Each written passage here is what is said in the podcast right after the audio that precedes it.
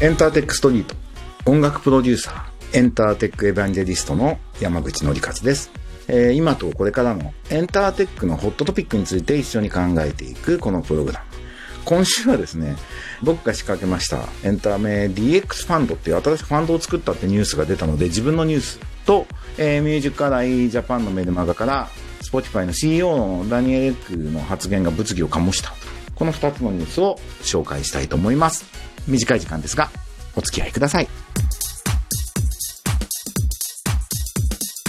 ということで、さすがにね、このニュースキュレーションって言って、自分のニュースを紹介するのは初めてだと思うんですが、これは朝日新聞、え朝日 .com で、エンタメ業界のイノベーションを加速させるスタートアップスタジオ、 Studio ENTRE が設立、 mixi より資金調達というニュースが出ております。えー8月7日、先週の金曜日にプレスリリースを出させていただきました。これは、あの、起業家、新しい起業家になりたい人たちなどと、これからどういう領域のサービスが必要なんだろう、有効なんだろう、成長市場はどこなんだろうってことを考えながら、新しい事業を一緒に作っていくと。で、会社作る前にきちっと仮説検証をやりましょうっていうのはスタートアップスタジオのビジネスモデルなんですね。でその仮説検証のお金、開発費必要なものは、最低限のものは僕らが内部で出すので、作ってやってみて、これはいけるってなったら、えーファンドからお金を集めて会社にしましょうと。その時に、それまでの貢献度とその後の役割に応じて株を持たせてもらって、そのスタートアップの会社が成功した時の株の利益で儲けていくっていうのがスタートアップスタジオのビジネスモデルになってます。で、このスタジオエントで株式会社っていうのは、僕が代表取締役社長でやらせていただくことになってるんですけれども、これあの、ポッドキャストでもメルマガとかで書いてたのかな、コロナが起きて、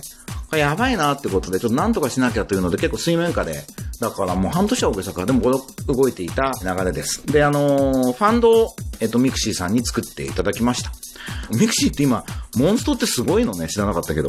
資金力もあるということで、エンターテインメントをのビジネスを DX するファンドですと。DX ってデジタルトランスフォーメーションのことなんですけど、要するに日本のエンタメ業界で、世界で一番デジタル化が遅れてるって言っても過言ではないと思うんですね。それはまあこれまで成功しちゃって、成功体験があることで新しい仕組みに変わることができずにいるっていうところなので、そこが変われば収益性上がるんで、投資する余地ありますよねっていうのがまあファンドの趣旨。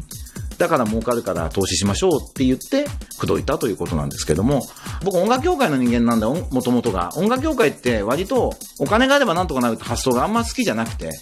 やっぱコンテンツありきとか、いい作品を作ればっていう、なんか癖があるんですよね。だから、まずなんかお金なくてもできることをやって、お金は後からついてくるって気分が結構あって、僕も今まで割とそういう仕事の仕方をしちゃうことが、まあ癖っていうのかな？多かったんですけど、今回は、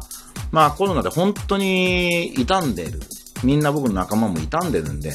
これは金ないとダメだなと思って、まずお金を集める。ファンドを作るっていうことから動きました。で、えー一応、まあ、100億規模のファンドにできるっていう目処が立ったので、えっ、と、発表させていただいたという流れなんですね。なんで、まあ、あの、スタジオエントレーっていうところでは、起業家、起業したい人たちに集まってもらって一緒になってゼロからサービスを作るってことをやりますし、まあ、そこで出来上がったものに関しては、そのファンドからもちろん出資してもらうってことは考えてるんですけども、ファンド自体はそれだけじゃなくて、日本のエンタメビジネスの DX につながるというところのに関しては投資をしていくということになります。で、もちろん僕はファンドのレンズとか運営とかは専門家じゃないんで、そこは、あの、ファイナンスのプロの方にやっていただく前提で、僕らスタジオエントリーとしては、あの、ソーシングっていうんですか、案件を見つけてきて、投資対象になるような事業計画、内容にきちっと仕立てるってことを責任持ってやっていきます。で、あの、シビアに投資判断していただいて、で、投資されたら、その会社がバリューアップ、成長していくってところをお手伝いすると。入り口とその投資後のところを、えっ、と、やるっていう役割を、とやろうと思ってます。で、エンタメ自体は、あの、プレスリリーズの中でも講義のエンタメっていう言い方をしてて、あんまりエンタメってことをなんかこう、阻害要因とかな、制約要因にはしたくないんで、あの、自分がエンタメと思えば何でもエンタメだと。これはエンタメ的なアプローチなんですみたいなのも全然ウェルカムなんで、あのエンタメってこと自体は緩く考えてもらいながら、エンターテックで、えっと、起業したいと思ってる人ぜひいらしてください。それから、なんか資金調達が必要な新しい事業だったり事業転換みたいなものがあれば、えっ、と、ご相談いただければというふうに思ってます。え、早速、発表とともに2つほどもイベントの告知ももう始めてますので、今日最後に話しますが、そんなところで、まあ今こういう状況だしね、そんな暇もないんで、あの、設立記念パーティーとかやりませんので、そういうイベントを通じて、まあオンラインの場合もあるでしょうけど、リアルでもまあやったりもすると思うんで、そんなところで皆さんとも、えお会いできればいいなと思います。あの、日本のエンタメ業界全般的に、エコシステムが、もう仕組み自体が成立しなくなっている、有効じゃなくなっているっていう認識を強く持ってますので、そこのイノベーションだったり、アップデートだったりってカタカナばっかりになっちゃうけど、仕組みを変えていくこと、新しいいい仕組みに変えること。日本はコンテンツ力とかクリエイティビティ自体は、まだ世界の中でもやっぱり非常に優れたものがあると思うんですけど、ビジネスの仕組みが相当やばくダメなので、えー、そこをアップデートして、で、デジタル化するってことはグローバル化するってこととニアイコールなんですよね。デジタル化するとグローバルマーケットに出ていきやすくなるし、グローバル化していくためにはデジタル化必要だし、みたいなことなんで、えー、そんなことを積極的にやっていきたいなと思っております。という、なんと、自分のニュースを喋っちゃいました。えっ、ー、と、もう一つは、ミュージカライジャパンのあのメルマガからえっと、Spotify が最新の財務結果を発表して、CEO ダニエル・エクの発言が物議を醸しましたということなんですね。で、まあ、あの、もう Spotify ってやっぱすごい影響力を持ってるし、株式公開したんで、まあ、創業者のダニエル・エクは億万長者になっています。なので、まあ、やっかみ？嫉妬？っていうのが多いので、なんか物議を醸してること自体は、まあいいんじゃねえかなと思います。で、まあこれがね、ダニエルが東洋人、日本人だったら、東洋的な感覚としてね、やっぱ謙虚に態度を取らないとみたいな。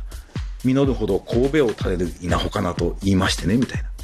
勝って兜の尾を締めろとも言うよ、みたいなことはあると思うんですけど、まあグローバルなサービスで、スウェーデン人で起業家だから、まあ伸び伸び言いたいこと言ってもらった方が世の中のためだと思うんで、別に、別にいい気になってるわけじゃなくて、昔から言ってることを今でも言ってるだけで、ただ今の立場で言うと影響力大きいし、ムカつく人がいるってことだと思うんで、これはいいんじゃないかなと思います。ただあの、Spotify の財務状況っていうのと、あのダニエルが言ってることっていうのは非常に影響力もあるし、重要なポイントを占めてると思います。ミュージック課題の編集部もこれは大切な問題だって書いてますけど、あの僕もそう思うんで、これでちょっとポイント整理して、ノートかなんかでブログでこういう背景があるよとか、これってこの先こういう風になっていくよっていうようなことをまとめようと思うので、そちらをお楽しみにお待ちください。先週まさにその Spotify って書籍が出て、それのオンライン読書会っていうのをニューミドルマンコミュニティでやりました。で、やるって言ったら、もう10年以上前なのか、あの、Spotify のあの存在を教えてくれた、ネクストンの荒川さんって人がね、山口さん、スウェーデンにこんなサービス出てきたんだよって教えてくれたんですよ。おそらく日本で最初にダニエルにあの話をした人だし、まあ、 Spotify の本社に行ったのは間違いなく最初の日本人だと思うんですけど、で、その時からの衝撃でね、それがもう世界を本当に席巻したっていうことがあったんで、その荒川さんが、え俺も参加するって言って参加してくれて、すごい嬉しかったんですけど、あの、オンライン読書会楽しくやりました。そのことはもうブログにも書いたんで、ノートを見てもらえると分かりますけど、僕は本読んで気づいたのは、なんだ俺、 Spotify とダニエルのファンじゃんっていうことに気づいて、ただ言っても今、現在進行形のサービスである進行形の会社で、僕の本業と非常に密接である以上、ただのファンではいけないなと。あの、 Spotify を批判的に、えー、見ていく、懸念点も指摘していくってことも、あの、必要だなってことも同時に思ったので、まあ、そんな観点で、この発言も整理していきたいなというふうに思っております。でもまあ、時代は変わってるんだなっていうことを改めて思うようなニュースでした。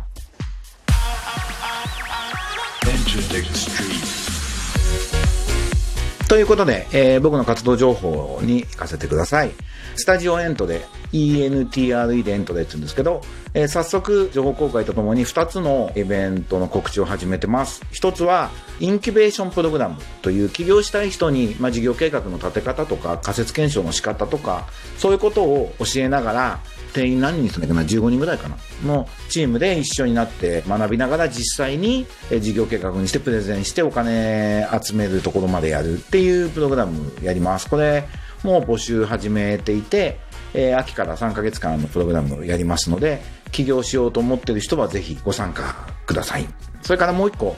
2ヶ月に1回ぐらいテーマを決めたピッチコンテストやろうと思います。ピッチコンテストなんで、これビジネスアイディアがあれば、別に自分でプログラムかけてないから、プロダクトないんですみたいな状態でも構わないので、えーピッチジャムボリューム1っていうのを8月の25日にやります。で、1回目のテーマは、ブロックチェーン×エンタメです。まあ、ブロックチェーン技術ってエンターテインメントと相性が、えいいのは間違いないんで、あの、いろんなチャンスがあると思います。なので、ビジネスアイデアとしてこういうアイデアができるんじゃないかと思っている。自分はやりたいと思ってるって人に喋ってもらって、いいものがあれば僕らも一緒になってやっていくってことを、えやろうと思ってますので、これ8月25日。多分渋谷とかでやって、オンラインでも放送するみたいなやり方にすると思いますけど、あの、ぜひご参加ください。で、興味ある人はただ、あの、聴衆、オーディエンスとして見てもらうこともできると思いますので、えーご参加いただければと思います。それから、あの、ニューミドルマンコミュニティという僕がやってるコミュニティで、ミュージックテックレーダーを8月の23日